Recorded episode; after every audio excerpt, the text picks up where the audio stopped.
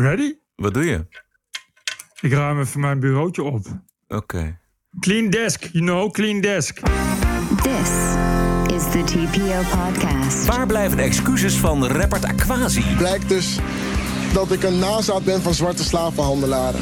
En die van Paul Rozemuller. De heer Paul Rozemuller die was lid van de Maoïstische groep Marxisten, Leninisten, Rode Morgen. Nou hebben die communisten in het totaal tussen de 90 en 100 miljoen mensen vermoord. En die van de mainstream media. I think it's time that the New York Times and also the Washington Post hand back their Pulitzers. Aflevering 181. Ranting and Reason. Bert Bresson, Roderick Phalo. This is the award-winning TPO podcast. Het is maandagavond, 6 juli. Bert in 40 graden. En nul luchtvochtigheid, dus het is een mooie oven onder een uh, bewolkte hemel. En ben jij een man van deze, dit soort temperaturen? Ik heb dit liever dan kou. Maar ik moet wel zeggen dat uh, nu s'nachts slaap is wel kut. Lukt, dus ik was net al niet. aan het kijken naar... Nou ja, het lukt wel. Maar um, ja, veel zweten. Heb jij nog iemand uh, om je excuses aan te bieden, Bert? Uh, Nee, nee, nee, nee. nee. Ik, ik zit even te denken. Ik zat eigenlijk niet, ook niet in de grote, grote genocides. Nee. Zou je nog iemand willen vragen excuses aan jou aan te bieden? Want dat is een beetje de mode de laatste tijd. Nou, dat zou... Uh, maar dan als je even hebt. Dus dat... excuses eisen? Ja, dat zou... En nou, niet alleen excuses. Dan ook graag herstelbetalingen. Okay. Zal ik meteen mijn Giro-nummer dan erbij melden? Dat maakt het allemaal wel zo makkelijk. Ja. Maar noem er eens een. Nou, de NPO. Ja? Voor het dag in dag uit aanbieden van poep. Dus, uh, en uh, daar heb ik al voor betaald. En uh, dat zou ik dan graag terug willen. Als het even kan. Dus nou, ik zal dan... je kan een briefkaartje sturen naar TPO Podcast Postbus 1100 Hilversum. En dan sturen wij het nummer terug waarop je dat kan, kan storten. Laten we even een rondje excuses doen in het land. Tweede Kamer, debat over het onmogelijke begrip institutioneel racisme. Daarover later meer. En dus ook een onmogelijk debat. Wel excuses eisen. Azarkan van Denk wil excuses van Ascher. Als ik ook kijk naar de bijdrage van bijvoorbeeld de heer Samson... vorige partijleider die zelf zegt... Marokkanen hebben een etnische monopolie op criminaliteit. Waardoor mensen nu uitgesloten worden. Waardoor 86% van de Turkse Nederlanders en Marokkaanse Nederlanders... zo'n 82% ten onrechte worden weggezet als terrorist. En ik zeg tegen meneer Ascher, dat kan niet weg willen stoppen... Maar feit is, voorzitter, dat mensen op basis daarvan... van die krantenkoppen waar de heer Asje verantwoordelijk voor is... worden afgewezen. En ik vind dat hij die verantwoordelijkheid heeft. Ik zou graag willen zeggen... bied daar ook gewoon excuses voor aan... Dan kunnen we het achter ons laten. Het was al uh, snel gelegd, hè, de link tussen een uitspraak van Samson... en de voorzitter ja. van de Partij van de Arbeid... volgens mij 10, 15 jaar geleden. En de achterstandspositie die Turken en Marokkanen hebben in de Nederlandse samenleving. Asje dan. Voorzitter, dit is toch wel schunnig hoor. Dit is toch echt wel schunnig. Ik probeer een goed antwoord te geven op de vraag met die stapel moties... die de heer Azarkan heeft, heeft voorbereid. En nu gaat hij mij verwijten dat het te makkelijk is. U gaat hier op, op tamelijk hoge toon hier van mij excuses uh, aanbieden. Voorzitter, hoe zullen we het nou krijgen? Voorzitter, Sadet Karabulut, Zini Usdu, Sultan Guno... Keklik Yücel, Khadija Arip. Talloze, fatsoenlijke volksvertegenwoordigers die hier hun werk doen. Nevin Öztok. Die door de partij Denk van de heer Azarkan etnisch geprofileerd zijn. Op filmpjes. Tot aan de Turkse televisie aan toe. Mensen hebben bedreiging ontvangen. Mensen zijn uitgescholden. Hun familie kwam in problemen. Allemaal door de partij Denk van meneer Azarkan. Over etnisch profileren gesproken. Ik probeer u beleefd antwoord te geven op een vraag. En dan gaat u mij verwijten dat het makkelijk is. Ik wacht uw excuses af in uw termijn, meneer Azarkan. En dan kunnen we eens kijken of we het verleden achter ons kunnen laten. Ja, dit was uh, wel zo'n beetje huh. de allerbeste speech van Lodewijk Asscher... uit zijn carrière als politicus. Ja, dat moet hij vaker doen, zo. Ja. Dan was er nog eigenlijk een veel groter leed... waar Nederlandse sympathisanten nog nooit hun excuses voor hebben aangeboden... PVV-leider Wilders bracht dat even in herinnering bij Jesse Klaver van GroenLinks. Maar als we het toch over excuses hebben, dan is uw uh, partij, zoals u weet, een samenraapsel, laat ik het uh, netjes wat eerbiediger zeggen, een, soort samengaan van een aantal partijen, waaronder de Communistische Partij. -hmm. En ook een aantal leden van toen, niet per se van de Communistische Partij, maar van GroenLinks, hebben een verleden eh, binnen de eh, communistische beweging. Bijvoorbeeld de heer Paul Rosemuller. De heer Paul Rosemuller die was lid van de Maoïstische groep Marxisten-Leninisten Rode Morgen, afgekort GML. Hij zat zelfs in het bestuur daarvan tussen 81 en 82. En heeft, ehm, als het gaat om China, Albanië, de Rode Khmer in Cambodja... altijd steun eraan betuigd. Nou hebben die communisten in het totaal um, tussen de 90 en 100 miljoen mensen vermoord. Waarvan de heer Rozemuller, en daarom is het relevant, mevrouw de voorzitter... want de heer Rozemuller is nu fractievoorzitter van GroenLinks in de Eerste Kamer. En die meneer die heeft steun betuigd aan de communisten in China... tot de Rode Khmer aan toe. Miljoenen doden. Dus voordat u nou op uw paard gaat staan... en dat u excuses van de regering gaat eisen... over een slavernijverleden in Nederland... wanneer komt GroenLinks met excuses over het steunen en de sympathie geven... uw huidige fractievoorzitter in de Eerste Kamer van GroenLinks... voor die 100 miljoen doden die het communisme... waar uw partij uit voorkomt, ehm, voor verantwoordelijk is geweest. Nou, daar heeft uh, Geert Wilders een puntje. Maar ja, dat uh, wachten we al jaren op. Op, de, op het excuses. Er zijn heel veel mensen die de, dat hebben gesteund. Ja. En uh, die er allemaal niet hun excuses voor hebben gemaakt. Ja. En dit gaat dan over mensen die inderdaad zo'n beweging zelf gesteund hebben. Dan is het stil. En dat is altijd zoals het over die hoek gaat. Het is altijd, uh, uh, het is altijd eenzijdig is leed. En het wordt altijd eenzijdig door één groep uh, veroorzaakt. Terwijl er is ook nog heel veel ander leed. Maar daar, daar hoor je dan nooit over. En, Weet je, als, uh, als, uh, als je door de straat gaat marcheren met hakenkruisvlaggen, dan uh, begrijpt iedereen dat het niet mag. als je daar met de rode vlaggen, met de gele hamers en sikkels, dan vindt iedereen dat maar een leuke manier van protest leveren. Terwijl het zijn toch allemaal loten aan dezelfde stam. Ja. Zeg je, zeg je dat zo? Loten aan Ja. dezelfde stam? Ja, Ja. het zijn dus loten aan dezelfde stam. Over stammen gesproken. Eh, dan hebben we, we hebben namelijk ook nog de Ashanti-Ghanezen. Dat is ook een stam in Afrika. Zij verkochten slaven aan de Nederlanders tijdens de slavernij.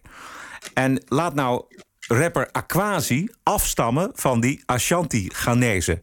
Op de NOS. Wat weet jij over je eigen voorouders tijdens de slavernijperiode? Ehm, ik heb geleerd dat ik een... Het is onderzocht naar mijn achternaam. Owusu Ansa is mijn achternaam. Aristocratische achternaam. En blijkt dus dat ik een nazaat ben van zwarte slavenhandelaren. Want de, ik ben een Ashanti-Ghanese. En een Ashanti-Ghanese die werkte heel nauw met de Nederlanders samen. En die verkochten eh Ghanese uit het noorden.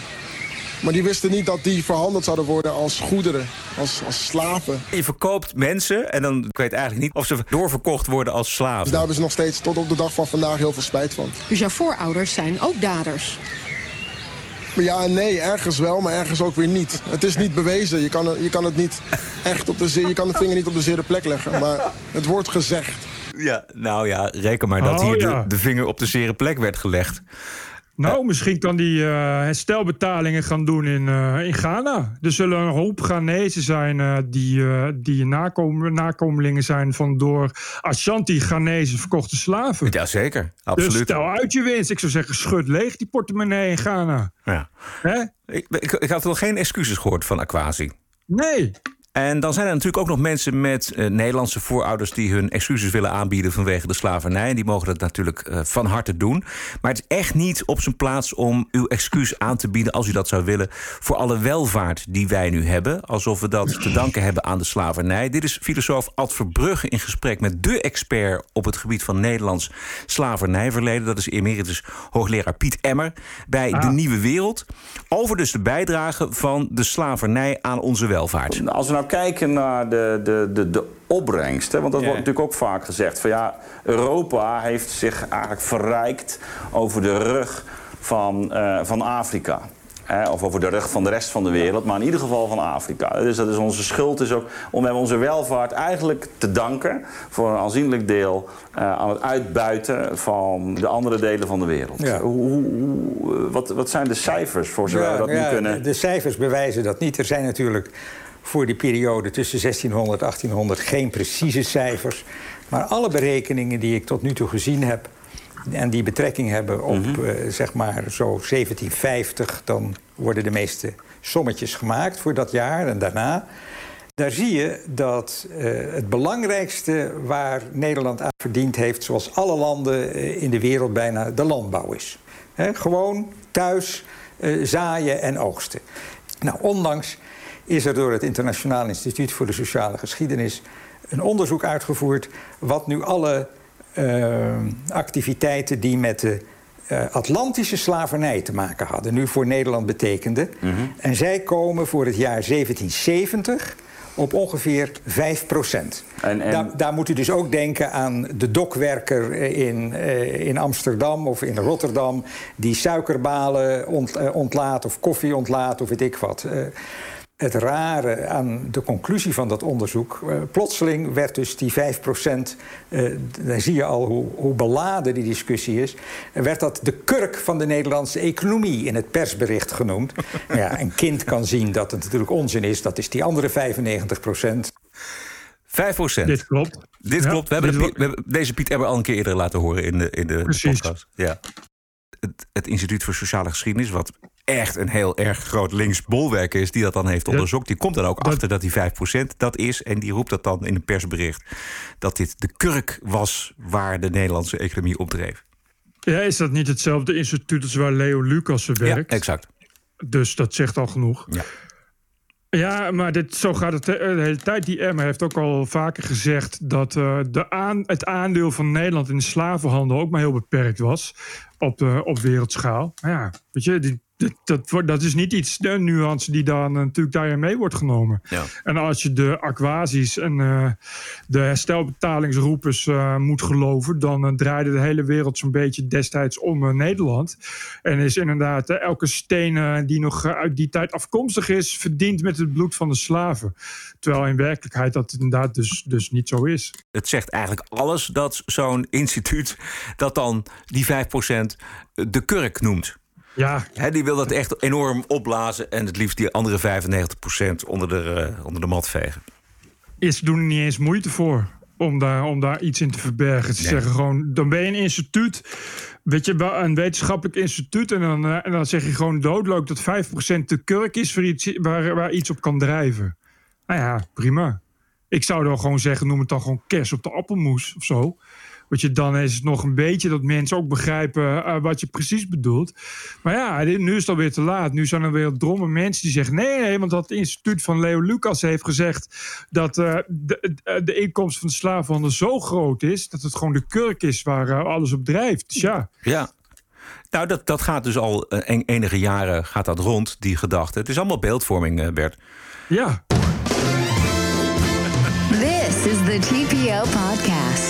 Bert, ik heb bedacht dat we vanaf deze week een angsthazengalerij inrichten voor bedrijven, organisaties, uh, gebeurtenissen die onder druk van de woke-terreur op sociale media en uh, op de knieën gaan en veranderingen doorvoeren die een tijdje geleden ondenkbaar waren. Deze week komen daar toch weer ook weer nieuwe angsthazen bij zo heeft RTL besloten te gaan knippen in de film Gooise Vrouwen 2. er worden scènes uitgeknipt waarvan RTL beweert dat er sprake is van stereotypering. Als u dus een dvd of misschien zelfs een videocassette van Gooise Vrouwen 2 nog thuis heeft... misschien kunt u dan hetzelfde doen, want het is toch een beetje raar... als er online een hele andere Gooise Vrouwen 2 te zien is... als uh, in de Nederlandse huiskamers nog voorradig is. Misschien kunt u dan de uitgeknipte scènes bewaren in een doosje... en dan kunnen we eens een keer een mooie dag uitkiezen... waarop we met z'n allen in Nederland de stereotype scènes uit Gooise Vrouwen 2 ritueel verbranden. Wat dacht je daarvan? Gooise Vrouwen 2 ook. Hè. Dat is een, een, brave serie. En dat is dan op de een of andere manier ook al racistisch en kwetsend. Het gaat vooral. Dat, ja, ik weet, ik, ik, RTL is nog niet eens duidelijk over wat er precies in die scène staat.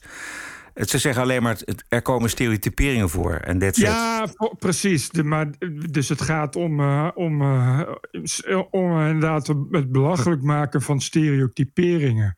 Maar ja, als je dat eruit knipt, is die serie weer geen reet aan. Nee, en waarom zou je er, er eruit knippen? Waarom kun je niet gewoon zeggen naar deze... Stel je nou voor dat het inderdaad zo is dat er dingen in voorkomen... die dan ja, grappen die dan nu niet meer leuk zijn of wat dan ook. We weten toch allemaal dat dat een film is van een paar jaar geleden? Maar de, ook, ook in knippen, ik vind het ja. echt... ik vind het echt uh, uh, ja, een beetje vandalisme of zo. Ja. Je zou maar regisseur zijn en daar met hart en ziel aan gewerkt hebben. En dat er opeens, ja, omdat het uh, getij het wil en omdat de angst het ja. ingeeft, dat we gaan knippen in de scènes van deze film. En je weet ook helemaal, volgens mij is er niemand die daar aanstoot aan neemt. Ja, ben gek. Dus preemptive gaan we daarin knippen. Doe ja. me denken aan de EO.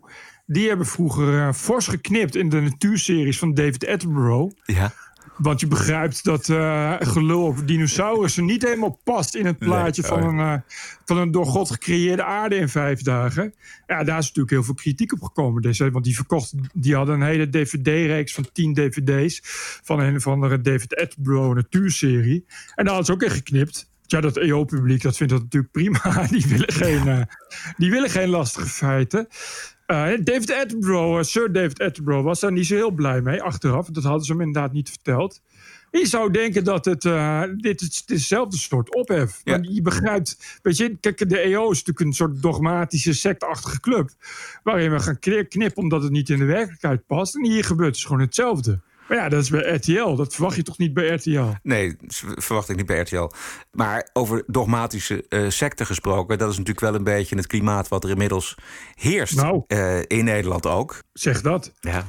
In uh, Berlijn gaat de naam van het metrostation Morenstraße wordt verwijderd. Och jee. de Moren. De moren, dat mag dus niet. Nee, net als de moorkop, dat mag ook niet meer volgens mij. Nee, dat mag toch al heel lang niet meer? Of is het uh, niet helemaal, nog steeds niet helemaal uh, uitgevochten? Ja. Dan wordt het tijd dat daar weer eens een demonstratie voor komt. En een manifest met BN'ers. Ah, dat zou leuk zijn. Dat zou leuk zijn. Zaterdag had de Parool een artikel met de lead... nu de Black Lives Matter-beweging vol op stoom is... willen steeds meer witte ouders hun kind antiracistisch opvoeden. Ja. Maar hoe doe je dat? Dat dat is een goede vraag. Vreselijk. Fantastische service van een krant. Dat is echt. Maar de, de Perol was altijd al heel erg. Qua, qua propaganda. Maar dit was wel weer. Uh, dit was wel echt een, uh, een, een nieuw hoogtepuntje. Het was ook echt een verschrikkelijk artikel. Ja. Ik, uh, wacht, ik heb hier wat citaten namelijk. Als je wil. Ja, ga. Annemoon Utens, 43, deed mee aan de cursus van Emanuels. Zij en haar man beseften hoe belangrijk het is om zo vroeg mogelijk te beginnen met de antiracistisch opvoeden. Onze dochter is drie. Kinderen zijn de toekomst. En het zou toch geweldig zijn als er ooit een wereld is zonder racisme? Een keerput was toen ze een paar jaar geleden Wit is ook een kleur zag. De documentaire van Sunny Bergman. Het fragment waarin kinderen de witte poppen en tekenfiguren telkens als mooier, slimmer, aardiger en minder stout beoordeelden dan de zwarte uh, figuren, vond ze verschrikkelijk om te zien. Daaruit bleek dat kleurenblind opvoeden niet goed is, zegt Annemoon. Mooi toch, hè? Dat je ergens, ergens in je middelbare leeftijd, dankzij Sunny Bergman, tot de conclusie komt dat het gewoon top is om je kinderen antiracistisch op te voeden. Ja. Ik ga nog even door, want het slecht ook Ja. nu uit hoe dat zit. Haar dochter heeft nu bijvoorbeeld gekleurde poppen en kinderboeken met hoofdpersonen van kleur.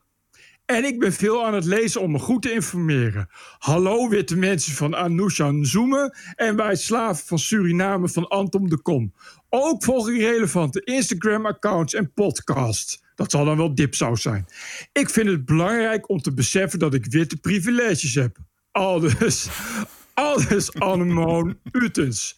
En zo emmerde dat hele artikel door met de meest verschrikkelijke mensen die de meest verschrikkelijke dingen zeggen. Ja, de auteur van het stuk, die overigens ook op de Dam eh, in Katzwijn was gevallen voor de verbindende Zwarte Piet speech van eh, rapper Aquasi.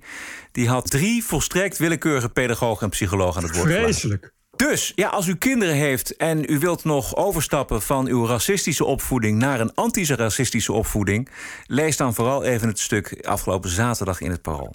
Ja, dan moet je ze eh, eh, eh, poppen van kleur moet je ze dan geven. En, en boeken met, met, waarin mensen van kleur komen, dat helpt namelijk. Want dan leven we op een dag in een wereld waarin geen racisme meer bestaat. Ja. Het lijkt, het lijkt alsof je steeds vaker moet kiezen tussen uh, antiracisme. En er, en er is eigenlijk maar één alternatief voor antiracisme. Dat is namelijk racisme. Ja. Niet geen racisme. Hè. Je kunt niet kleurenblind of je kunt niet zonder racisme uh, je kinderen opvoeden. Dat is dus ook hoe het gaat. Dan woon je, woon je in. Uh, nou, woon je bij Annemoon in de Watergrafsmeer in Zuid. En dan laat je een nieuwe bakfiets zien. Zeg, ja, kijk eens, ik heb een nieuwe bakfiets. En dan zegt Annemoon, ja, echt mooi. Maar voed jij je kinderen al antiracistisch yeah. op? Yeah. En dan zeg jij, nou, nee, maar ik ben ook geen racist. Dat ben je dan dus wel. Dat is dus hoe het gaat. Dan, dan kan Annemoon zeggen, nee, zo werkt dat dus niet. Dan ben je een racist, want dat is structureel, institutioneel. Zo werkt structureel, institutioneel racisme. Juist. Dat jij denkt dat je dan geen racist bent, maar onbewust ben je al een racist.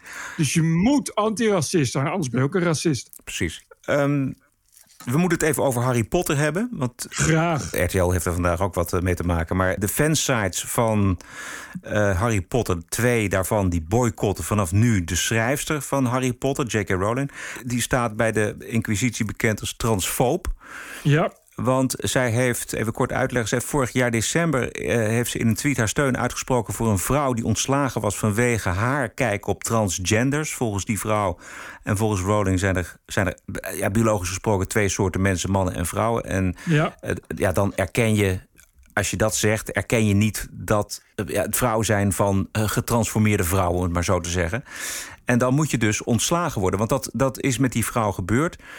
Um, en er zijn collega-schrijfsters van Rowling die de uitgever hebben gevraagd om Rowling te ontslaan. Ja. Maar ja, die Rowling, Ja. dat is natuurlijk de kip met de gouden eieren, die ga je niet ontslaan. En toen zijn de auteurs zelf maar opgestapt. En die twee Harry Potter fansites die hebben dus nu alle links naar de website van J.K. Rowling gecanceld. Nou, dat vind ik ook wel weer een applaus waard, Bert. Hè? Nou, ga, nou even, dit is wel heel dapper. Vind ik heel dapper. Echt, echte strijders zijn dit. Echte strijders voor, voor nou, belangrijke waarden. Want Ja. je moet niet hebben dat iemand als J.K. Rowling... eh, ook nog eens een keer feiten gaat, eh, gaat oplepelen op Twitter. Dat, als we zo gaan beginnen, dan zijn we, is het einde snel ziek, eh, zoek natuurlijk. En er was er vanavond een stuk op de website van RTL Nieuws. Dat was niet best, die kop van RTL. Nee, die Nieuws. was niet. Nee. J.K. Rowling gooit olie op het vuur met nog meer transfobe uitspraken. Nog meer. Nog meer. Ik eh, heb me er ook aan geërgerd. En Geen Stijl had inderdaad een goed stuk. Wa- Wat ik weet is dat tegenwoordig gaat alles onder het kopje RTL Nieuws. Dus eh, dit is entertainment. En dit komt, denk Dat ik, zag ik, van ja. de website van. RTL Boulevard. Ik denk dat daar zeker onder de jonge aanwas van, eh, van entertainmentjournalisten... dat daar zeker mensen zijn die vervuld zijn van dit narratief... en dus heel gemakkelijk dit soort dingen opschrijven. Het lastige is dat het allemaal onder verantwoordelijkheid... en ook zichtbaarheid onder het eh, kopje RTL Nieuws eh, naar buiten komt. Dus ja, RTL Nieuws aanspreken, dat begrijp ik wel. Nou, Maar- ik, ik- denk dat er in dit geval niet eens... Dit is gewoon iemand die, die een onnadenkende kop plaatst. Of, of eh, onnadenkende tekst plaatst.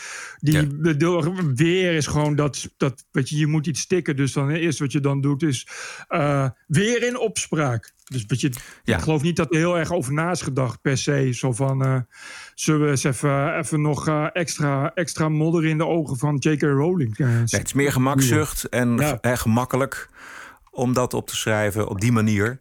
dan dat je er ook daadwerkelijk in verdiept. Ah, Wat, wat trouwens geen excuus is eigenlijk, vind ik. ik bedoel, als je dit soort dingen Nee, opschrijft, ja. dan moet je dat wel doen. Want dit is... Dit, Nou dit- ja, maar dit, dit is echt wat je al zegt. Het is eh, entertainment. En over het buitenland. Als je, als je op, op de site van Boulevard of, of waar dan ook. eh, eh, berichten over buitenlandse sterren gaat uitpluizen. En, en daarop gaat bekritiseren, ben je snel klaar. Maar dat is een beetje de aard van het beestje, denk ik zo. Ja.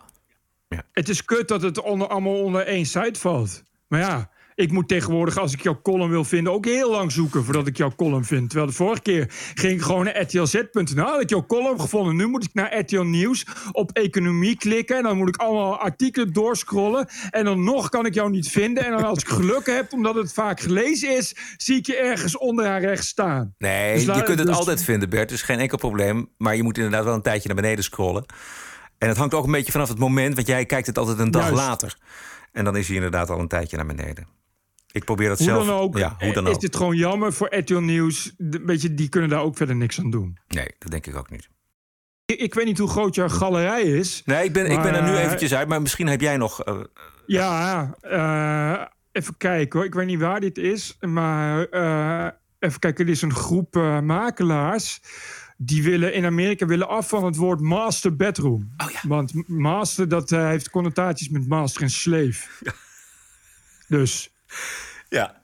ik ben benieuwd of eh, überhaupt meester, meesterschaker, meester zeggen in het onderwijs, eh meestersjournalist, dat zal dan binnenkort ook wel niet meer mogen. Ja, Lijkt mij ma- zo. Master's degree. Mag. Masters, de, ma- hey, nu je het zegt. Jezus, daar had ik nog geen eens aan gedacht. Goed dat je het zegt, Roderick. Dit moet er eh, snel even worden doorgeramd. Master's degree, inderdaad. Ja. Ik doe mijn master. Weet je, dat geeft toch de connotatie alsof ik dan een slave doe. Zo, weet je. Ik doe mijn master, oh, en ik doe een slave. Weet je, dat kan, dat mag echt allemaal niet meer. Master en slave is ook eh, in, eh, in oude radio's en eh, op harddisk met dip switches werkt dat ook zo. De ene heet master en de andere heet slave. Om, om het belang van, van de prio 1 en 2 aan te duiden. Dat zal Oh, ook ja. wel verboden worden. Ja. En er zijn heel veel liedjes natuurlijk die verboden gaan worden. Die niet meer op Spotify gedraaid mogen worden. Bijvoorbeeld Slave to Love van Roxy Music. Of eh, Slave to the Rhythm. Slave to the Rhythm van, ehm, hoe heet ze? Grace Jones. Grace Jones, inderdaad. En uh, Depeche Mode had een mooie met eh Serve the Master. Heb je nog meer voor de, de galerij der angsthazen of niet?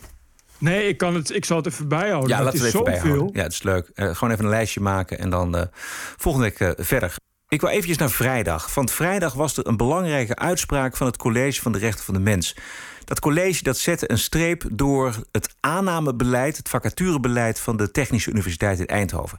Want die wilde namelijk een, een, een mannenboycott invoeren en alleen nog maar vrouwen aannemen om het quotum van 30% vrouwen te halen op de TU. Daar Ja. werd wat meesmuilend over bericht. NOS schreef: eh, TU Eindhoven ging net te ver met vacaturebeleid. Zo, jammer, mannenboycott ging net te ver. En waarom is dit nou een goede zaak dat het college aan de noodrem hangt? Want we willen toch allemaal meer diversiteit en we willen meer vrouwen in de wetenschap. Nou, omdat een mannenboycott net zo erg is als een vrouwenboycott, of een homo-boycott of een Marokkanen-boycott. Exact. En de drang om mensen ongelijk te behandelen, om maar te komen tot een gelijke uitkomst, is discriminatie. In Californië hebben, hebben ze al de antidiscriminatie uit de grondwet gehaald. Om gelijkheid van uitkomst te krijgen. Luister even naar de wetenschapper James Lindsay op bezoek bij podcaster Joe Rogan. I know your lovely state here of California, just the state legislature just voted to take the anti discrimination language out of the state constitution, which I think is a bold move. It's like you can't discriminate or favor by race, uh, gender, sex, sexual orientation, so on and so forth. Why would they remove that? Because equity requires discrimination. If you listen to this guy that's blasting all over Ibram Kendi, the how to be anti-racist, he even has a sentence in the book where he says that you have to evaluate everything according to whether it has racist or anti-racist outcomes. So if you have discrimination policy that says you cannot discriminate, and then that makes it so you don't have equity, then that's actually a racist policy. So they're actually advocate. I mean, equity They're requires advocating discrimination. Correct, but it'll be positive discriminate. Well, it might actually be Discrimination against white males. It'll be discrimination for at first. Discrimination for minorities, so the equivalent of affirmative action and reparations. If the system has has unequal outcomes, it must be discrimination. So you're just gonna gonna change the policies to make up for it.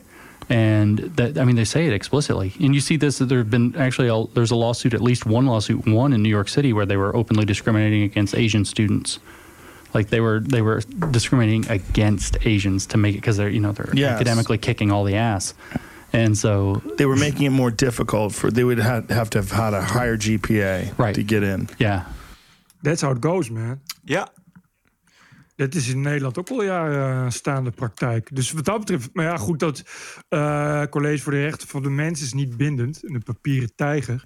Maar het is wel goed dat het naar buiten komt. ja. Want discriminatie is gewoon discriminatie. Dat heb ik toch altijd geroepen. Weet je, eh, omgekeerde discriminatie ook gewoon discriminatie. Ja, ja. Maar dat ze dus in, in Californië, dus toch Amerika is toch misschien een beetje ons voorland. Ehm, dat ze daar dus al bezig zijn om discriminatie weer in te voeren. Dus discriminatie wordt weer legaal. Ja, dat is als je het uit de grondwet haalt, dan is het in principe eh, alle poorten openzetten. Dan kun je doen wat je wil. Ja, maar dat kan dus ook. Dat, ik weet niet of het kan in Nederland, maar eh, als het streven naar gelijkheid en gelijke uitkomst, want daar gaat het allemaal om. Hè? Als, als het streven naar een gelijke uitkomst maar groot genoeg is, maar wenselijk genoeg is, dan ga je vanzelf natuurlijk discrimineren. Want het gebeurt natuurlijk al met. het gebeurt al. Ja, het gebeurt al met, op, op, op de arbeidsmarkt. Maar, nou, maar zo openlijk. Daarom is het goed, inderdaad op de arbeidsmarkt. Maar we hebben ook al uh, speciale fitnesscentra voor vrouwen, filmavonden voor vrouwen. Uh, nou, inderdaad, de arbeidsmarkt. Het staat al jarenlang dat er wordt gezocht naar iemand uh, met een bepaalde kleur. Weet je wel, en, en een bepaalde minderheid. Dus we zijn er al heel lang mee bekend. Ja, maar die, die sportscholen voor alleen vrouwen, die, die begrijp ik geloof ik wel. Ja, of, of je het begrijpt, is niet de issue. De issue is of, of het discriminatie is als je je deuren alleen openzet voor iemand van een bepaald geslacht of huidskleur of religie of wat dan ook. Maar zou het dan ook gelden voor uh, dameskappers of herenkappers? Mag je dan als, zou je als vrouw dan niet, zou dat discriminatie zijn van vrouwen als je een herenkapperzaak begint? Dat zou heel goed kunnen. ja, nee, maar we zijn er zo aan gewend dat er niemand is die zich daar zorgen over maakt. Uh, maar ik, volgens mij, als je naar het college van de rechten van de mens gaat en zegt van ja, is een herenkapper en ik mag als vrouw niet naar binnen. Eh, is dat niet raar? Dat ze zeggen, ja, dat is eigenlijk. Ja, je mag wel naar binnen, maar we, helpen je niet. Dat is het. Ja, ja precies. We knip, ik, ik, weet niet eens wat een herenkapper, maar goed. De, volgens mij. ik wel dan. Weet ik het wel. Nee, maar volgens mij is dat dus zo. Dus, maar het is dus al heel lang ingesleten en dan kun je dat makkelijk oprekken. En als het dus voor een goed doel is, dus zoals bij de, in het TU Eindhoven. Was het Eindhoven? Ja. ja. Dan kunnen ze gewoon zeggen: nee, we willen alleen vrouwen, want er zijn te weinig vrouwen. En dan krijgt er bijna geen haan naar. Nou, gelukkig één dan, die dat, die zaak aanhangig maakt. Maar het is wel iets wat dus al heel lang speelt. Dat, maar dat, hadden we natuurlijk al in de, in, de, in de jaren zestig al in Amerika met empowerment. En dat, dat, is, dat is altijd zo doorgegaan. Ja, affirmative action is dat, hè? Dus- ja, affirmative action. Ja, dat is positieve discriminatie, om het maar zo te zeggen. Maar daar worden, dat, nee, dat gebeurt ook. Maar dat je het dus inmiddels uit de grondwet weet te frutselen... dat is toch wel uh, pittig, moet ik zeggen. Nou, is het gelukt? Ze, ze doen het. En uh, de, het wachten is op een rechtszaak natuurlijk... dat iemand zegt van ja, maar dit is ongrondwettelijk. Ja. Nee, ze, ze doen het en het kan gebeuren. Uh, ik bedoel, uh, de drooglegging is ook ooit weer uit de grondwet gehaald van Amerika. Ja. Dus alles kan. Maar het kost net zoveel moeite als in Nederland, zeg maar. Het kost je jaren en uh, heel veel meerderheden en dat soort dingen. Dus dat is niet iets waar je, wat je lichtvaardig kan doen. Maar binnen staat kan het natuurlijk wel. Ja. Als je, als, je, als je staat, die zal voor, voor de meerderheid uit progressieve liberals bestaan. Dus dan gaat het hard. Ja. Ik heb nog één uh, onderwerpje voor dat we gaan waarderen en doneren. TPO Podcast. Jezus. Ghislaine Maxwell. Yes! Heeft ze al zelfmoord gepleegd? Nog niet. Uh, oh, wat raar. Nee, ik zag een verslaggever van de New York Post. Uh, die ging daar in de buurt kijken hoe dat eruit ziet. Hallo. Dat huis dan, hè? How's it going? Ja. Sorry to disturb you. En dit is een... Sorry? Een bewaker. Okay, I was just coming up to do my due diligence, ask for comment. Is there anything you'd like to say? no? Are you the estate manager? Uh, I don't want to say anything. I'm sorry? Um, the police have been out already, so oh, okay. um, they said they're going to arrest people next, so I okay. don't want to get in trouble. All right, I'll get out of here. Thank you. Would you mind sharing your name, or... No? Oh, God, what a walk this was. Ze is namelijk gevonden in een uh, huis diep in de bossen ergens in New Hampshire. Deze ja, bewaker, ja. die klonk Engels volgens mij. Ja. Uh, het was een prachtig huis. En uh, ze is gepakt na hoe lang? Jeutje, Mina. een jaar? Of iets minder ja, dan een wel, jaar? Best wel lang. Maar ze heeft heel lang daar kunnen wegduiken. Ze is ge uiteindelijk gevonden. Uh, toen ze aanbelde, las ik. Toen uh, heeft ze zich teruggetrokken in haar slaapkamer. En uiteindelijk uh, is ook de sla is uit die slaapkamer gehaald. Het Openbaar Ministerie is er klaar voor. Today we announced charges against Ghislaine Maxwell for helping Jeffrey Epstein sexually exploit and abuse multiple minor girls who were as young as 14 years old. Ja, toch enige emotie in de stem bij de openbaar aanklager. Ehm, wat gaat dit opleveren, Bert? Uh, nou, in de eerste plaats een bewaker die Clinton heet van zijn achternaam, denk ik. Ja. Maar uh, dat komt dan later nog. Uh, wat het gaat opleveren, weet ik niet. Ik denk dat in elk geval Prins Andrew. Ja. die, het is goed dat hij een medische aandoening heeft waardoor hij niet kan zweten. Anders zou hij nu zwe peentjes zweten. Ik weet wel dat hij nu in elk geval zijn land niet meer uit durft. Zo bang is hij al.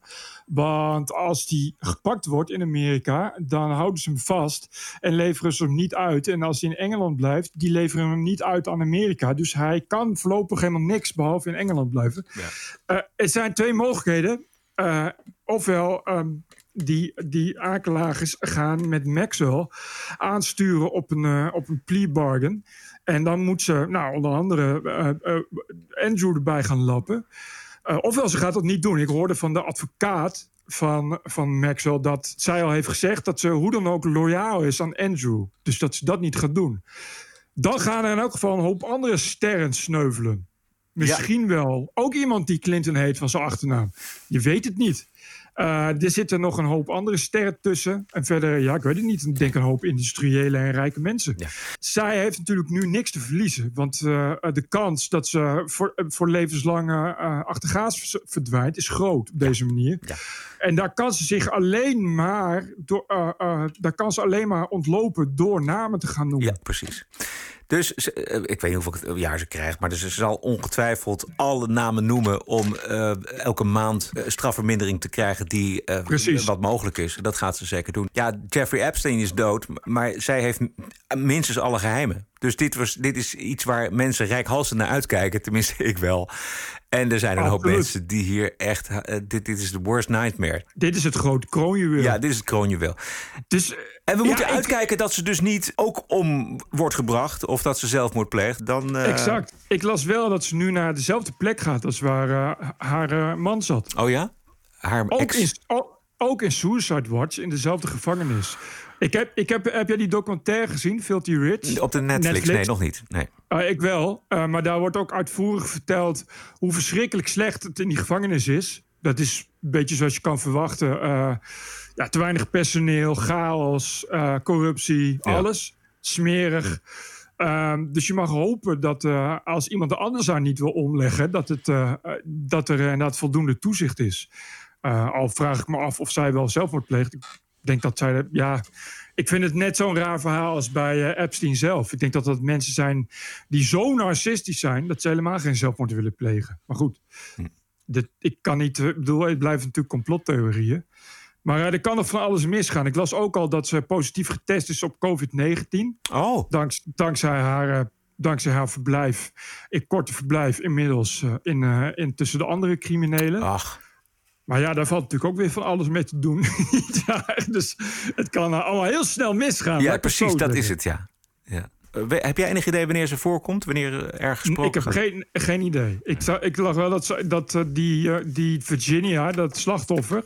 was al wel op de eerste preliminary hearing geweest... waar, waar zij aanwezig was en Maxwell dus ook werd gehoord. en daaruit kon ze opmaken dat die Maxwell behoorlijk in de war was. Toch de hele tijd zei van waarom doen mensen met het aan? Wat is er aan de hand? Maar dat ze ook toch wel inderdaad vaak zei uh, dit klopt en dit klopt en dit klopt. Dus dat ze wel de aantijgingen alvast begrijpt. Dus ja. dat is uh, het laatste wat, er van, wat erover bekend is. Laat ik het zo zeggen. Maar in elk geval wat ik wil zeggen is dat uh, als zij ook zelfmoord pleegt... dan, dan houdt het toch wel op met, met twijfelen over conspiracies, zou ik denken. Ja, ja. We gaan uh, waarderen en doneren. De TPO-podcast. Een eigenzinnige kijk op het nieuws en de nieuwsmedia. Elke dinsdag, elke week, het hele jaar door. Zonder reclame, zonder een cent subsidie. 100% onafhankelijk. Wat is het jou waard? Word lid van de TPO-tribe. Kies zelf een bedrag of kies 52 euro per jaar. En dat is maar 1 euro per week. De TPO-podcast. Wat is het je waard? Ga naar tpo.nl slash podcast. Ik had uh, nog een verloren uurtje en wat inspiratie van, uh, van Jan. En van Jan Bert. Benink. Uh, Jan Benink. Ik, muziekje heb ik gebruikt. Volgens mij is dat illegaal. Ik weet het niet, maar we gaan wel kijken. Goed, goed spotje. Goed spotje. Ah, dankjewel. Wil je je donatie motiveren? Mail ons dan. Het e-mailadres is info.tpo.nl Marion Verhagen. Best Bert en Roderick. Jullie geluid moet gehoord worden. Ik ben het helemaal beu. Ik doe dit voor Vidaan Ekies, een vrouw naar mijn hart. Mijn naam mag genoemd worden. Marion Verhagen. Zij doelt op eh, het opiniestuk wat op, eh, van Vidaan Ekies, wat op TPO stond. Ja, prachtig stuk. En na haar optreden in, eh, was het op één, Ja. geloof ik? Mark. Mannen, zojuist besloten dat ik mijn jaarlijkse eindejaarsdonatie voor jullie podcast hoog, hoognodig moet uitbreiden met een zomerbijdrage van 50 euro. Dit uiteraard gezien het huidige knotsgekke tijdsgevricht waarin we leven. Jullie meestal goed onderbouwde en zeer amusante tegengeluid verdient meer ondersteuning. Ik onderteken heel lafjes zonder. Oh, sorry. Ik onderteken heel lafjes zonder achternaam waarvoor excuses. Ben namelijk met veel genoegen werkzaam in de culturele sector. Oh, en dat wil ik graag zo houden. En als het daar dan toch weer eens over diversiteit, inclusie en witte mensen gaat, bedenk ik met mijn oren en roep, bedek ik mijn oren en roep ik heel hard la la la la la la la. Of ga ik toevallig, heel toevallig juist op dat moment collegiaal voor iedereen koffie halen. Hartelijke groet, Mark. Dankjewel, Mark. Ehm, deze mag wel gebruikt worden. Arne van Nuchteren. Beste Roderick en Bert. Een donatie aan de TPO-podcast stond al erg lang op mijn to-do-lijstje. Het gezeik van adverteerders rondom het programma van Johan Derksen deed mij realiseren dat het hoog tijd werd om die donatie ook nog eens te effectueren. Het vrije woord dient met hand en tand verdedigd te worden en jullie doen dat met verven. Zojuist 52 euro overgemaakt als kleine bijdrage voor jullie nobele strijd. Houd vol en verzaag niet. Met vriendelijke groet, Arne van Nuchteren uit Tjallebert, Friesland. Dankjewel, Arne. Ja, heren, omdat ik jullie heerlijke podcast great draai... en ik maar wat bang ben voor de leegte die gaat komen... heb ik zojuist 40 euro overgemaakt. Een kleine voor mij misbare donatie om jullie enclave van vrijheid te ondersteunen. Ga zo door en dankjewel. Groeten, Jaap. Dankjewel, Jaap. PS, PS, mijn Turkse herdershond heet Bert. Goeie naam voor een Turkse herdershond. Ja, geweldig. Ja, sowieso voor iedere herdershond is een mooie naam. Robbie Roos. Beste Roderick en Bert. Ook ik heb 52 euro overgemaakt als donatie voor jullie goede werk. Ik luister altijd in de auto naar jullie programma als ik op donderdag of vrijdag vanuit Brussel terug naar huis rijd. Dat kritische geluid en het gezonde verstand is een verademing, maar ook broodnodig en moet vooral blijven doorgaan. Daarom deze donatie, zodat jullie hopelijk snel onafhankelijk worden van adverteerders. Dat zijn we al gelukkig. En daarmee het voortbestaan zeker kunnen stellen. Daarnaast maak ik ook veel reclame voor jullie podcast, omdat het belangrijk is dat zoveel mogelijk mensen dit kritische geluid horen. Heel goed. Ga zo door. Hartelijke groet, Rob Roos. Ga zo door, Rob. Ik heb nu een langere, maar die is van Bart Nijman. Oh, Bart Nijman is eh, on- onderdirecteur of directeur van Geen Stijl. En al vanaf aflevering 1 een vaste fan, weet ik toevallig. Een vaste luisteraar. Lieve Bertje, allerbeste Roderick. Terwijl ik in korte broek en onder het genot van een heerlijke 0.0 radler van geen stijl adverteerde grols in mijn burgerlijke achtertuintje door een boek met barbecue recepten bladerde, luisterde ik zoals iedere week trouw naar de TPO-podcast. Daarin hoorde ik Bertje heerlijk tekeer gaan tegen Unilever, tegen de NPO en tegen de wa- waanzin van de quote-unquote anti-racisme-beweging. Hier graag even de aanhalingstekens vermelden. Bert was zoals altijd uitermate coherent in zijn chagrijn en verwoordde allemaal weer precies hoe ik het ook ervaar. Welk een schril contrast met Bert's woedende, soms emotionele uithalen op social media, waarin hij opzichtig op en neer golft tussen wild om zich heen trappen en moedeloos handdoeken werpen. en ook dat is zo herkenbaar. Door het racisme-debat met zijn afgrijzelijke, sentimentele terreur, waarin iedereen excuses eist van iedereen, maar niemand ze wil aanbieden omdat individuele anekdotische ervaringen geen bewijs zijn van quote-unquote institutioneel racisme, wederom de aanhalingstekens vermelden, is ook mijn aanwezigheid op social media de laatste tijd ernstig gekleurd, ha, geraakt. Die haar was gekleurd, grappig gekleurd. Anyway. Moedeloosheid over de staat van het debat. Chagrijn over de morele groepsdruk van met name linkse politici. walging over de laffe systeemmedia en de NPO. Openlijk afgrijzen richting al die knielers en bukkers. Diep gevoelde woede over het NSB-gedrag van adverteerdersbellers. Maar dan luister ik naar misschien wel de enige podcast in Nederland waar het gezonde verstand nog de boventoon voert. En dan ben ik blij met Bertje en ook met Roderick, de enige aangever die de toren van Bert in goede banen kan leiden. En dan neem ik nog een slok van mijn alcoholvrije rateletje en blader ik verder door mijn boek met barbecue recepten in de geruststellende wetenschap dat we niet alleen zijn. Bij deze brief een donatie van 100 piek gedaan. 100 piek, dat zal ik even zeggen, dat is vroeger heette guldens pieken. Maar dat is 100 euro. No jingles, no karma. And thank you for your courage. Groetjes ook van Joris. Bart Nijman. Bart, geweldig. Dankjewel voor je prachtige e-mail. Ik had Bart al teruggemaild. Ah, goed zo. Martin Oostdijk.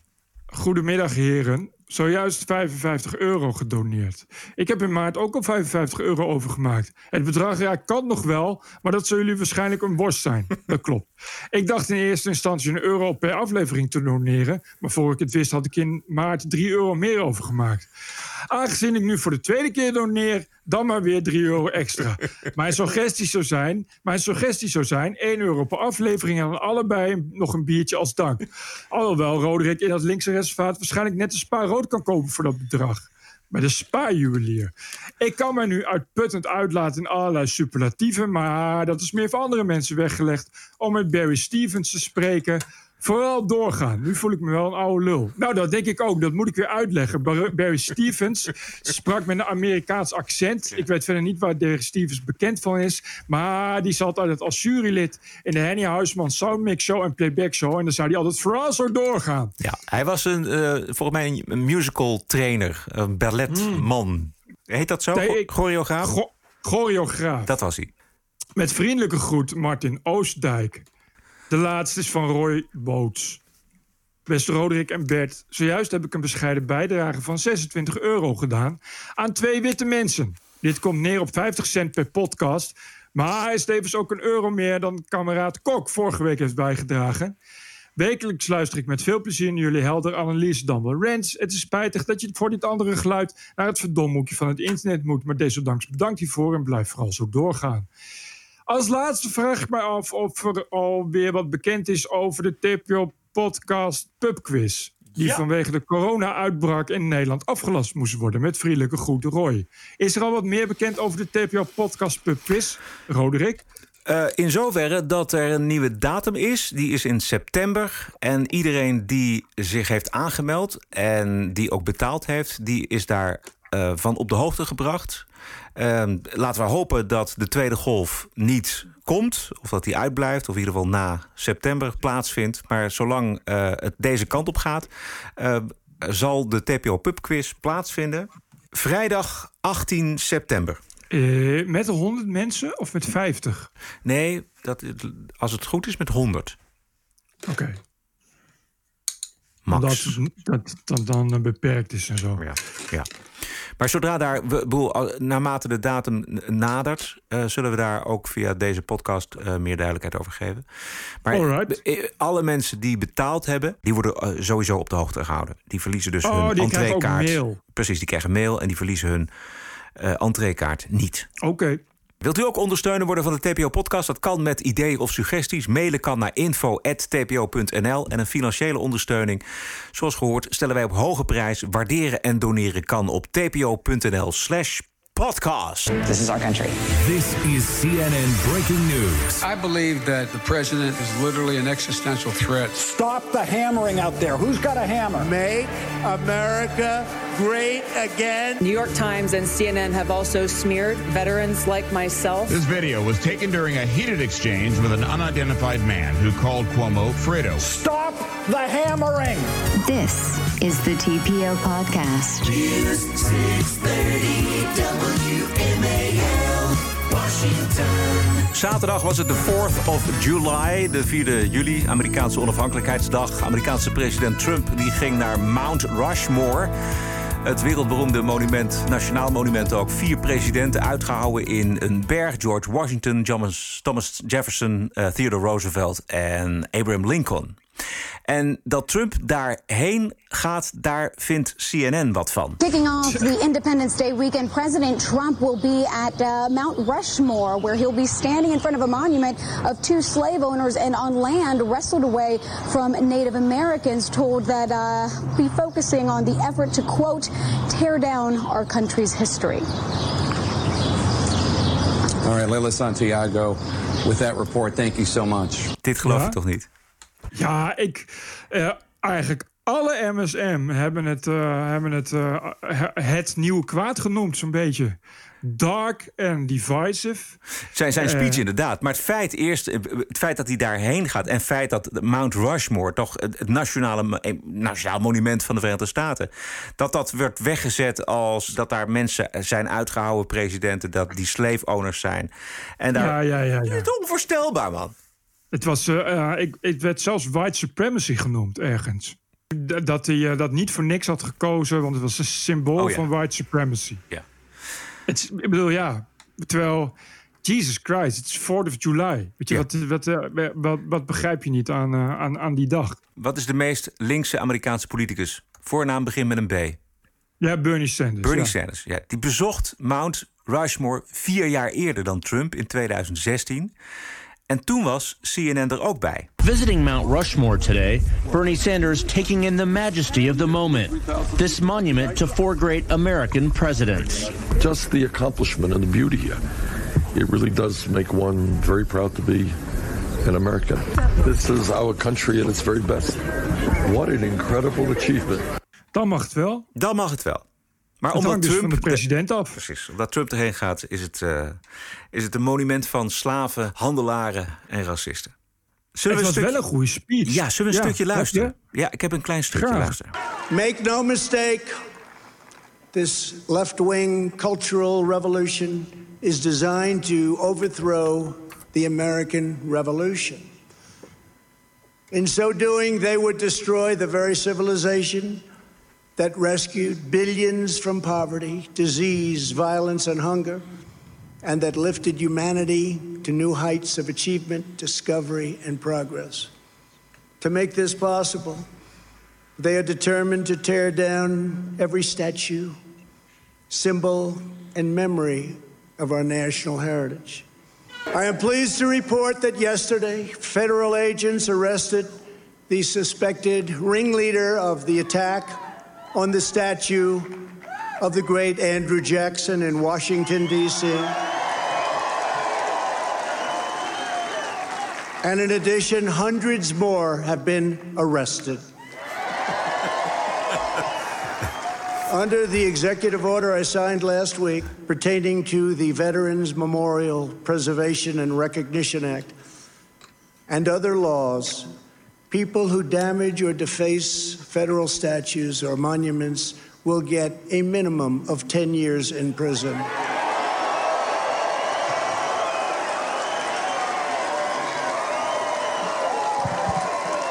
And obviously, that includes our beautiful Mount Rushmore. Juist, de looters zijn gewaarschuwd. Eh, Terecht. Ja. De reacties op zijn speech waren inderdaad dat het divisive was. Ook in, ook in Europa. Die Welt had het over Rede zur Spaltung der Nation. Jezus. Ja. Ik, ik vond het echt een uitstekende speech, man. Hij zei ook hele goede dingen over, over hoe, eh, hoe extreem links dus inderdaad alles wil slopen. En hoe ze eh, eh, dus inderdaad de, de onafhankelijkheid ongedaan willen maken. En dat ze uit zijn op revolutie. Dat is, ik vond het gewoon heel goed. Het is gewoon waar. Ja. Het waren gewoon allemaal waarheden. Hoezo is dat nou weer? Ik begrijp gewoon niet. Hoezo is dat nou weer. eh, eh, splijten, dat is wat die mensen doen, is splijten. Maar de, de, wat de- het tuig doet. Precies. De MSN komt niet uit die groef, Bert. Dat gaat gewoon niet lukken. Ze- ik bedoel, alles wat deze man tot op zijn laatste dag in het Witte Huis doet of zegt, is verkeerd. En eh, ja, dat is, dat is de reporting, dat is de journalistiek, dat is het, eh, het verslag wat gedaan wordt. Ik vond echt dat hij gewoon een speech had... wat je gewoon mag verwachten van een goede president. Ja. Want het, is, bedoel, het is niet zomaar een dag. Het is zo voor Amerika echt een belangrijke dag. Een belangrijke plek. Dan verwacht je dat je president zich daarin inleeft. Nou, dat deed hij goed. Hij liet zien hoe, hoe Amerika een vrij land is, onafhankelijk. En dat wil blijven. En hij laat zien hoe hij als president daar nog steeds de macht toe heeft. En ja, vertelt, ja, ik vond het heel Reagan-esque allemaal. ja. Maar ja, dit was natuurlijk ook fout, Reagan. Zometeen meer over de voortgaande oorlog tussen de pers en eh, deze president en het Witte Huis. Even eventjes eh, slecht nieuws voor de Democraten. De Amerikaanse economie die trekt weer aan. Eh, dat is onder meer te zien aan het maandelijkse banencijfer in Amerika, belangrijk cijfer. Eh, MSNBC's Rachel Maddow die had nog zo gehoopt op een hogere werkloosheid. Uh, we're actually going to get the um, jobless numbers, the unemployment numbers for the month of June, a day earlier than we would otherwise expect them. So we would usually get those on a Friday. They're going to come out tomorrow. That'll tell us unemployment figures uh, for June. Brace yourself, it's going to be absolutely terrible. En hoe slechter de economie, dus hoe slechter dat is voor Trump, weten ook de journo's. Maar het viel allemaal reuze mee. Uh, we saw payrolls up 4.8 million. Uh, climbing to over 11%. So let's just look at this for a moment. Jobless rate at 11.1%. So that's a positive. June is when we saw the country start to reopen. All 50 states had some level of reopening. So it's a big positive to see this much hiring across the board. 4,8 miljoen banen erbij in één maand. Werkloos- Werkloosheidscijfer terug naar eh, 11,1 procent. Nog hoog, maar eh, het gaat in ieder geval weer eh, de goede kant op met die Amerikaanse Yes. economie. Dat is eh buitengewoon goed nieuws voor, voor Trump. Eh, Ook eventjes ehm, die Witte Huis persconferenties in de gaten houden. Om te zien hoe die verhoudingen tussen het Witte Huis en de pers zijn en blijven. Waar natuurlijk wel een, een, een nieuwe wind waait met die nieuwe eh, woordvoerster, hoe heet ze? Kayleigh McEnany. Donderdag begonnen ze met heugelijk nieuws. So I am pleased to inform everyone that Seattle has been liberated. The Capitol Hill Autonomous Zone, otherwise known as Chaz, I think they switched their name to CHOP, but I'm told they went back to Chaz, uh, was a failed four week Democrat experiment by the radical left. While the Democrat mayor of Seattle proclaimed that Chaz was to be, quote, the summer of love, in fact, it was not. And other failed Democrat politicians also remain passive or even silent in the face of anarchy. But while that happened, President Trump set the tone. Law and order must prevail to preserve peace in our streets. The president is not the Democrat governor of the state of Washington. The president is not the Democrat mayor of Seattle. But nevertheless, the president must lead by example and be prepared to act in the face of failed Democrat leadership, which is what we saw in Democrat Seattle and Democrat Wisconsin. Goed verhaal. Ja. Het was snel gebeurd. Eh, De druk op de burgemeester van Seattle werd te groot. En eh, hij had het eerst inderdaad de Summer of Love genoemd. En het Ja, was natuurlijk ja. één grote chaos, anarchie. En eh, nou ja, dat moest dan op een gegeven moment toch maar... ehm, vier weken, man. ja, ongelooflijk.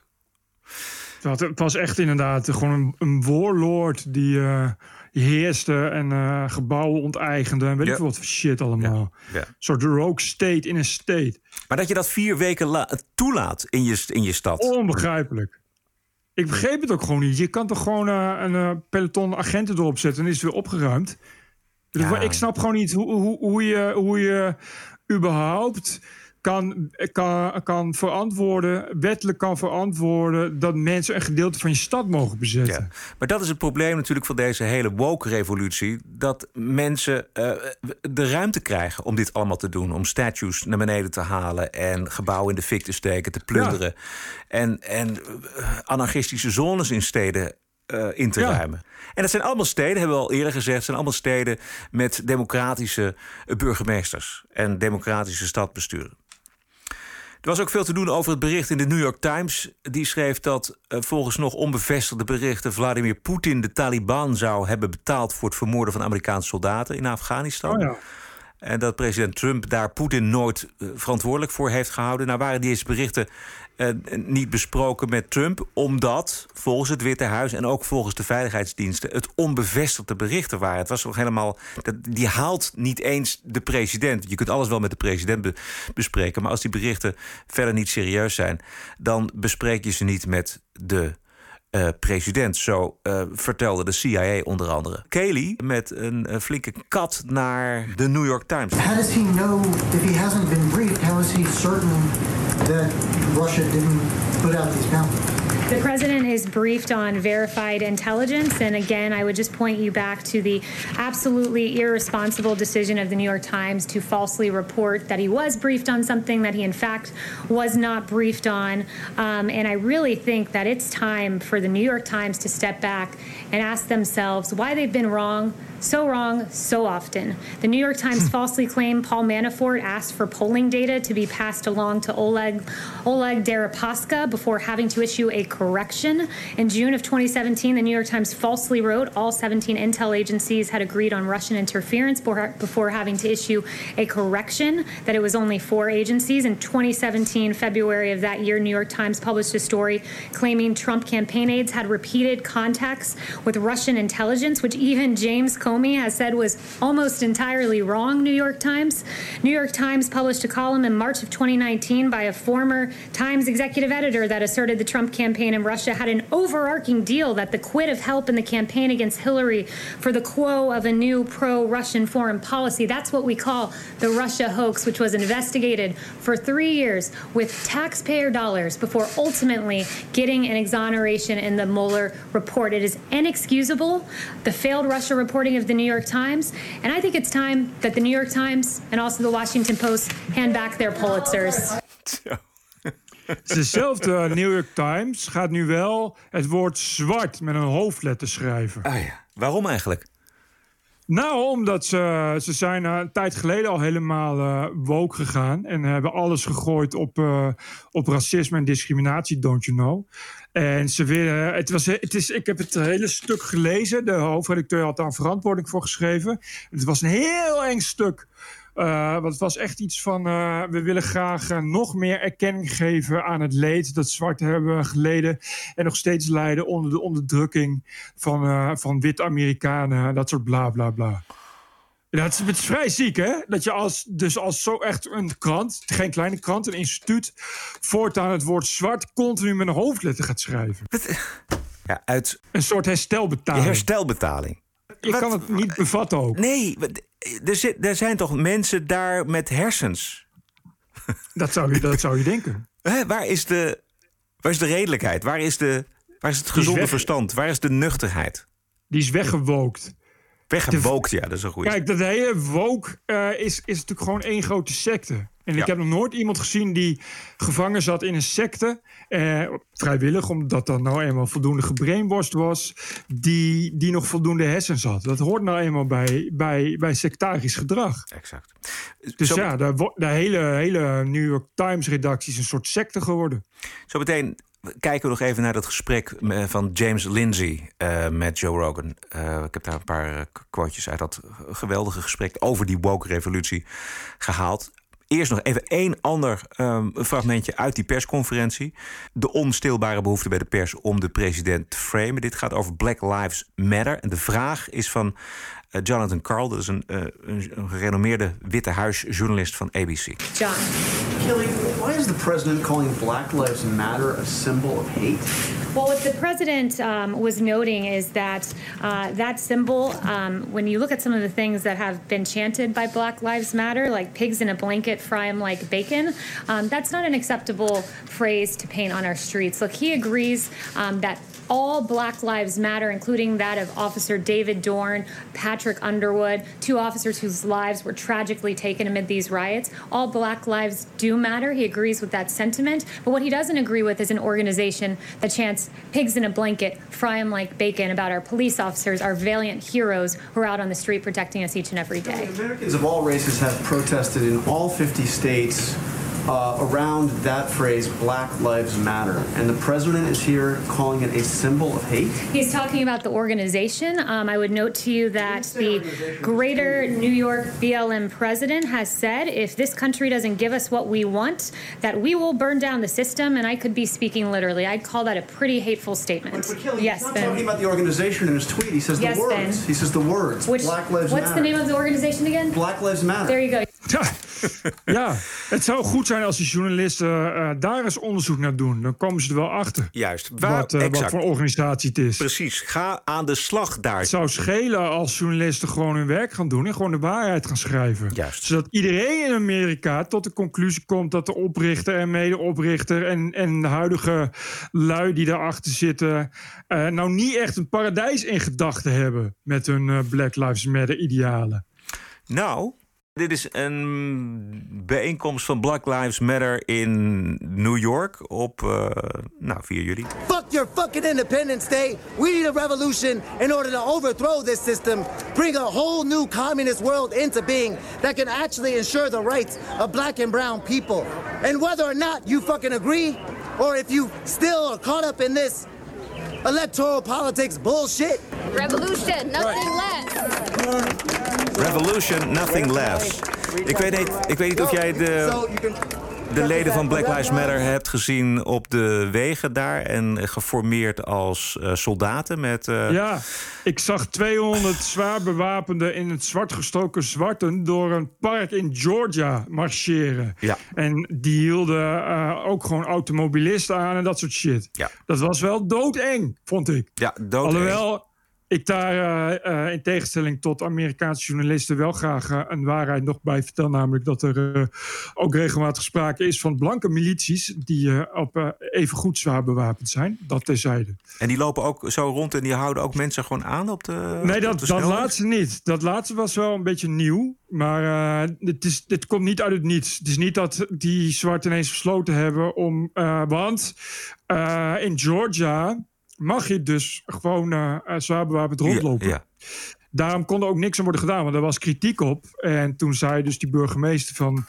Tja, weet je, kijk, zolang zij er vreedzaam rondlopen... Kan er, als dat met wapens is, kan ik daar verder niks aan veranderen. Iedereen mag door het park lopen en iedereen mag daar eh, met vergunning kennelijk een wapen dragen. Dus ja. Ja. Eh, v- voor ons eh, Nederlanders en voor ons Europeanen moet dit toch wel eh eh, schrikbarend zijn. Maar ik lees er eigenlijk niet zoveel over als je de Nederlandse media bekijkt. Hè? Het Nee, het wordt en- eigenlijk Maar overgeslagen. Terwijl, bedoel, ze deden niet echt frisse uitspraken. Nee, zeker eh, niet. We zijn be- bereid ons leven te geven. En, eh, en, eh, en weet je, ja, het, is allemaal op maat. Ze houden ook, burgeroorlog, ja, maar ze, houden, shit. ze houden ook eh, eh, witte of blanke Amerikanen aan in hun auto en eisen dan Ja. herstelbetalingen. Die willen dat gewoon. Ja. Pay- payments willen ze. Dan zit je dan in je auto. Ja. Er staat iemand met zo'n met, met, met zo'n AR-15 eh, op je gericht. Ja, weet je, dan denk je ook van een lekker, eh, lekker vrij landje zo. Gaat allemaal heel prima lekker, eh, lekker, eh, lekker eh, met bewapende lui. Ik wil nog even terug naar James Lindsay bij Joe Rogan. Deze rustige, evenwichtige wetenschapper, wiskundige is hij. Die heeft eh, wakker gelegen van welke kant het opgaat met de woke-revolutie in de Verenigde Staten. Hij ziet eh, onder zijn ogen wat er met de wetenschap en met de universiteiten gebeurt. En het begon volgens hem met aanhangers van de Frankfurter Schule, dus de, de- de- radicale studenten die naar totale gelijkheid en de afbraak van alle huidige structuren eh, streven, al in de jaren 80. They took over our colleges of education about 1980. And so they've been slowly turning teachers to the project. and then in 2002 and 3, there were a couple Supreme Court cases that, that were talking about affirmative action. Uh, and they said that if you want to do affirmative action, you can do it if it increases diversity and equity and inclusion. So they started to build these offices in the university. And those university offices started to like dictate what you could and couldn't say. You could get in trouble or brought up to hearings. Even if you don't, even if the hearing finds you innocent, you still had to waste your time going through this humiliating hearing. And they're bringing up stuff and all your, you know, how do you imagine you're like in a, in a department, right? And you get hauled before the diversity office. What are all your colleagues thinking about you now? Like, what did he do? Right, Right. of course. So all of a sudden, it starts just pushing everybody to not criticize this stuff. Mhm. Right. And Self it's- censorship. Exactly. Out of fear. Silencing people, getting them to silence Yeah. themselves, Yes. actually. And so then they take that that lack of criticism and then they can just go crazy with their stuff. It's like critical race theory specifically. People email me all the time and they say, where are the scholarly criticisms of critical race theory? And I actually write back, I'm like, you're not allowed to do that. Like the most recent ones in law journals, like substantive ones, are from the 1990s. So there's nobody criticizing this stuff. Oh, wow. So when you aren't criticizing it, I mean, scholarship depends on people shooting down your bad ideas. Peer review. You know, when South Park talks about them smelling their own farts or whatever, smelling each other's farts, it literally, it's like, it's that. That's what's Right. happening. Yeah. Nobody's ever telling them that they're wrong. Nobody's ever allowed to, cri- and you can't criticize it. Why? Because if you criticize critical race theory, you must be a racist. En de cirkel is rond. Yes. Het is dood, hè? En nu horen we het weer. We hoorden het bij Weinstein ook al. Ja, wat, wat hij op een gegeven moment ook zegt, is dat die organisatie, of de leiders van Black Lives Matter, dat zijn, dat zijn toch echt slechte mensen. Het is een soort Scientology-kerkleiders zijn dat. En Ze spelen in op, op, op het goede in mensen. De, wens dat iedereen het goed heeft, gelijke kansen heeft, gelijk eh, tegen uitsluiting, tegen racisme. Maar eh, ze proberen deze mensen te winnen voor hun radicale, anticapitalistische, anti-wetenschappelijke, anti-overheidsagenda. Er wordt ingespeeld op goede gevoelens bij mensen. Oprecht goede gevoelens. Je, je, je kan daar geen nee op zeggen. Nee. Je, zou- je wil je kind toch niet racistisch opvoeden? Nee, maar dan moet je dus kiezen voor het, de antiracistische opvoeding. Nou, hier hebben we een, een lijstje mogelijkheden. En boeken en podcasts die, u- die u eh, helpen om, aan een antiracistische opvoeding. Ja, en terwijl die anti-wetenschap is al heel lang geleden binnengeslopen. Binnen de academies. Ja. Dat, dat, dat anti-wetenschappelijke is al heel lang gaande. Dat is wat hij zegt, jaren 80. Nou, reken uit. Het is eh, eh, 40 jaar al. Minimaal. hè. In de jaren 80 begon dat al met, met diversity officers. En eh, een soort gedachtepolitie. En diversiteitspolitie. Dat soort gelul wat je nu al de hele tijd aan de UvA hoort. Ja, dat is al, al, al 40, 50 jaar geleden begon dat al. Ja. Dus het, het heeft al heel, het is al heel diep ingebed. Het is al heel lang zit het in de structuren van, van de universiteit. En dat merk je ook in de wetenschap. Dus er zit dus ook een hele generatie, wordt er, groeit er nu op. Hè, ze hebben de woke-generatie. Die dat ook allemaal al gewoon vinden en, en vinden. Ik op de redactie van, van RTL Boulevard... dat dit soort berichten naar buiten komen over, over J.K. Rowling. Dat dat gewoon zonder blikken of blozen wordt opgeschreven. Nou ja, dat is, maar dat is bij, bij alle, alle krantenredacties zo. Bij alle nieuwsredacties is het zo, dat weten we toch? Zeker, zeker die jonge generatie, die, dat is verschrikkelijk. Het is een, het is een uh, ja, maar goed, dat, dat, het is een soort, ja, het is echt een cult is het geworden. Een slachtoffercult, uh, een, een goedheidscult. Maar er, het wordt, er is steeds minder ruimte. En, en dat, dat tast ook dus de wetenschap aan. En dan tast het, dat tast het ook de waarheid aan. En ik zat net nog die tweets terug te lezen van J.K. Rowling. Als je dat leest, ja, je, je, dat, je wordt gewoon misselijk van angst. Want het gaat over hoeveel, hoeveel kinderen er worden geïndoctrineerd en gebrainwashed om, om, om hormonen te slikken en operaties te ondergaan om, om maar transgender te zijn. Terwijl die kinderen nog dat eigenlijk helemaal niet vinden. Ja. En die jaren later... Ja, je kan dat eigenlijk nog helemaal terugdraaien natuurlijk. Dan moet je weer geopereerd worden en heel veel shit. En Dat je- is een, Ja. dat is, maar, maar de wetenschap werkt daar aan mee, omdat er nu zoveel wetenschap is die zegt: nee, nee, biologie eh, is. eh, biologie, ja, biologie is sowieso fascisme natuurlijk. En het is ook niet zo dat de journalistiek daar dan opspringt en zegt: oh, Nee, we, gaan echt we gaan eens eventjes kijken hoe dat zit. Nee, we springen op de uitspraken van J.K. Rowling. En we, en, Nou ja. en we gaan voor de ophef. Hou op, ik, ik, zie het tien jaar, tien jaar geleden is het al begonnen. Dat hele, ik heb dat, dat hele genderdram gedoe heb ik, heb ik echt eh, tien jaar geleden echt, echt zien ontstaan. Dat is echt in de, letterlijk in de markt gezet. En journalisten hebben daar willens en wetens aan meegewerkt. Door continu alleen maar slachtoffers in beeld te brengen. En continu is de boodschap: als je het niet eens bent. Eh, als je kritiek hebt op de genderbeweging, de- dan ben je transfoob. En dat hebben ze letterlijk gezegd. Dan heb je bloed aan je handen. Van al die mensen die zelfmoord plegen. Omdat ze niet op tijd behandeld worden. Dat, dat wordt gewoon verspreid hoor, door journalisten. Maak je geen illusies. En ja, zo gaat het dus. En op die manier is er straks geen weg terug. Omdat de journalistiek doet het niet. eh, de universiteit doet het niet meer. De wetenschap doet het niet meer. Ja, beleid, wetenschap, beleid eh, eh, steunt al jaar in jaar uit steeds meer op, op, op, op linkse fopwetenschappen. Weet je, dan, je hoeft maar, je hoeft maar te, te zeggen dat je een sociaal-psychologisch onderzoek hebt gedaan. Hoe ongelukkig mensen zijn, hoppatee. De politiek maakt er beleid van. Terwijl het is gewoon fopwetenschap. Ja. Er zijn voldoende wetenschappers die dat, die dat kunnen verwerpen. En gebeurt allemaal niet. En dat gaat dus heel snel.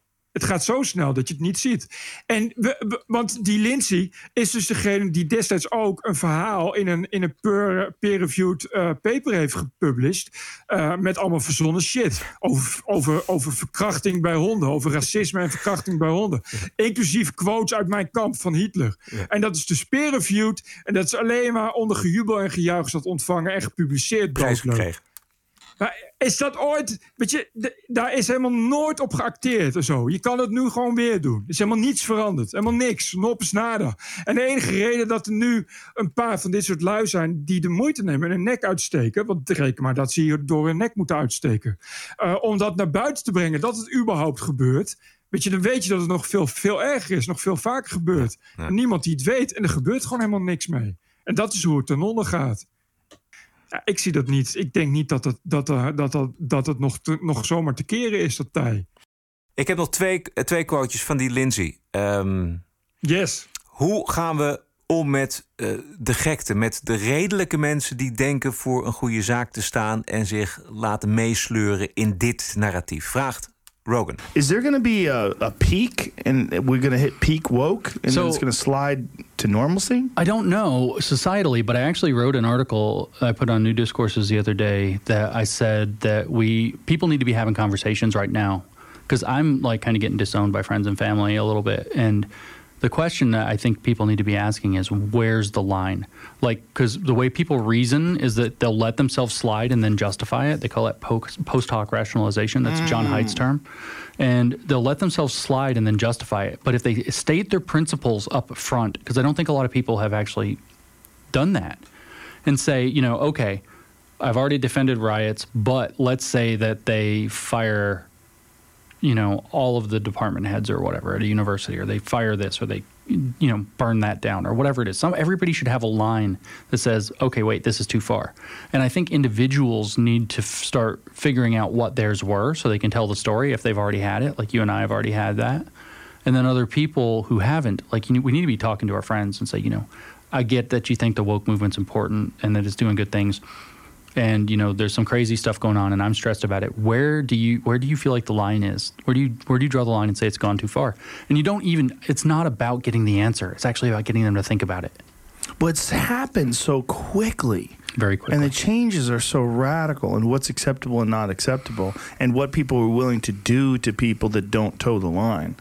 And it's, that, it's insane. Yeah. Like, uh, I mean, utter destruction of life, and of people who, I mean, you're seeing immigrant stories. I'm getting emails from people whose like marriages, like interracial marriages, are breaking up, and they're like. "How do I save my husband?" It's well, like- the All Lives Matter firing thing is just one of the craziest ones. Like you can't say all. Like if someone says, "What do you feel about Black Lives Matter?" and then you say All Lives Matter, you you get fired from your job. Die Rogan heeft wel al eh, de laatste tijd al heel erg de goede mensen voor zijn microfoon aan zijn tafel in zijn Ja. podcast. Hè? Die Brad Weinstein, en dit is er ook eentje, eh, eh, naar aanleiding ook van het verhaal wat jij vertelde net over de, de peer review, de onderzoeken die hij gedaan heeft en de, Ja. de, de waanzin die hij al heeft aangetoond. En hij heeft dus op een gegeven moment, zegt hij ook in dat gesprek met Rogan, van ik, ik heb, een, een- ik heb een, een zenuw had ik bij mijn oog die ik niet meer stil kreeg, ook s'nachts niet meer, omdat hij zich zo veel zorgen maakt over wat hij lokaal had gezien, dat zich nu zo uitbreidt over de Verenigde Staten. Yep. Ja, en ik denk dat ook dat het, het feit dat Rogan nu zo populair is, is omdat de mainstream media, nou ja, nou is hij zelf ook inmiddels mainstream media, maar, maar zwart. eh, Weet je, daar zie je het dus niet. Nee. En daar, dat is ook het punt. Op, wat, wat hij zegt is, mensen moeten bewuster worden, moeten erover nadenken. Maar dat kan alleen als je die mensen bereikt. En die bereikt niet, omdat ja, die, die mainstream media is... eh, die zitten allemaal op één en dezelfde lijn. Ja. Die zijn allemaal woke. Die zijn zelf allemaal Ja. woke. Ja, die denken, die denken er zal wel iets aan de hand zijn. De, de, de- dit zal wel gerechtvaardigd zijn. Wat nou? eh, plunderingen, brandstichtingen, eh, gewapende milities van Black Lives Matter. En het is, het is ongelooflijk dat die bedrijven dat ook allemaal omarmen. Die in bed gaan liggen met, met dit, deze organisatie. Met deze marxistische organisatie. Ja, maar veel mensen zijn gehersenspoeld. Door jarenlang ook aanhouden. En angst. soort. En, ja, en angst, dat, dat is de reden waarom ze zo makkelijk zijn te hersenspoelen. Dat ze allemaal bang zijn. Ze zijn allemaal bang voor een baantje. En, en, En bang voor Twitter. ja, nee, maar echt. Laatste vraag. Eh, waar gaat dit heen? Where does this go? You're you're a smart guy. Where does this go? We're in a Do the math. we're in a highly nonlinear situation. That's my math statement. So it's not actually clear because it depends on a lot of factors. Like if we have another um, police brutality incident against black people in the near term, that's going to be a mess. Yeah, it's going to be a huge mess. It's so hard to tell because like Trump is the irritant that's driving every like Trump derangement thing is part of what's happening. Everybody's driven Mhm. crazy. Like properly, people are actually driven crazy by this. So what happens with the election tells us a lot. Um, I tend to be optimistic in the sense that this movement is so internally contradictory and there's going to be these inside fights and so it, it's hard to say that it's going to like take over on the other hand we're in the closest thing that we've seen in a long time to the chinese cultural revolution they did struggle hmm. sessions. That's these cancel sessions. They made people do tearful apologies and make these they weren't videos. It was like china in the 60s but they you know put them on public on a stool in public yelled at him and humiliated him and made him wear a hat with you know like dunce hat or whatever and that's what these cancel sessions these they're actually the same thing as struggle sessions. They're just happening on social media. It's also signaling to all the other people that haven't been in trouble that this will happen to you right. if you do not comply. that's what people are faced with and they're so afraid of it which is so bad because it's just so transparently bogus and it can't defend itself. It's hard to say where it'll go. I actually think it will I, my prognosis is that it will break itself Nou, dat vind ik wel een mooie, optimistische uitlui voor deze uitzending, Bert. Wat dacht jij? Dit is mij te optimistisch, want zelfs, eh, eh, of course it will break itself. It's a circular firing squad, always. Het probleem daarvan is dat je daarna met, met eh, een, een veelvoud aan facties zit die elkaar bestrijden op leven en dood. En vergeet niet dat in Amerika daar dus een andere kant bij komt die zich verzet. De rechterkant. Ja, ja. Weet je, er zijn, kijk, dat is dus het probleem. Op het moment dat je een culturele revolutie begint, die moet je of kunnen winnen, of niet. En als je die niet kunt winnen, dan krijg je oorlog. Ja, en dat is die chaos, die kant ga je sowieso op. Ja, maar wat die Lindsay volgens mij bedoelt, tenminste als ik hem goed volg, dan is het zo dat, kijk, er zitten zoveel contradicties in die hele woke-revolutie. Eh, onder andere tussen zwarte en indianen, hè, eh, indigenous Ja, people. ja. Hè, dus eh, de, de indigenous people die verwijten dan de zwarte dat zij spelen voor het grootste slachtoffer.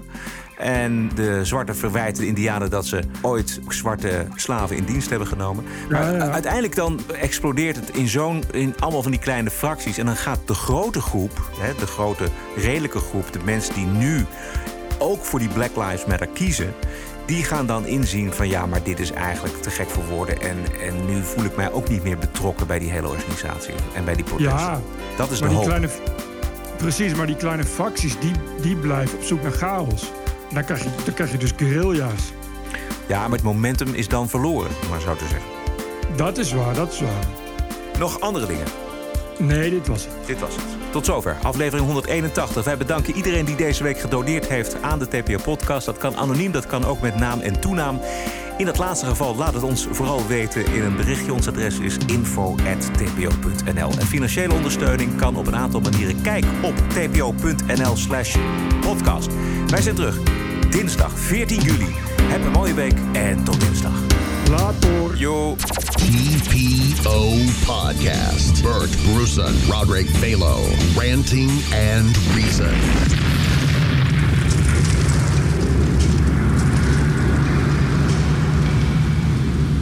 Ja, de discussie vind ik een beetje zwart-wit. Aandachttekort heet dat. Die mensen komen aandachttekort, vind ik. U wordt er een beetje moe van? Ja, ik word er ook een beetje moe van. Ja, ik vind het allemaal een beetje te overtrokken allemaal momenteel.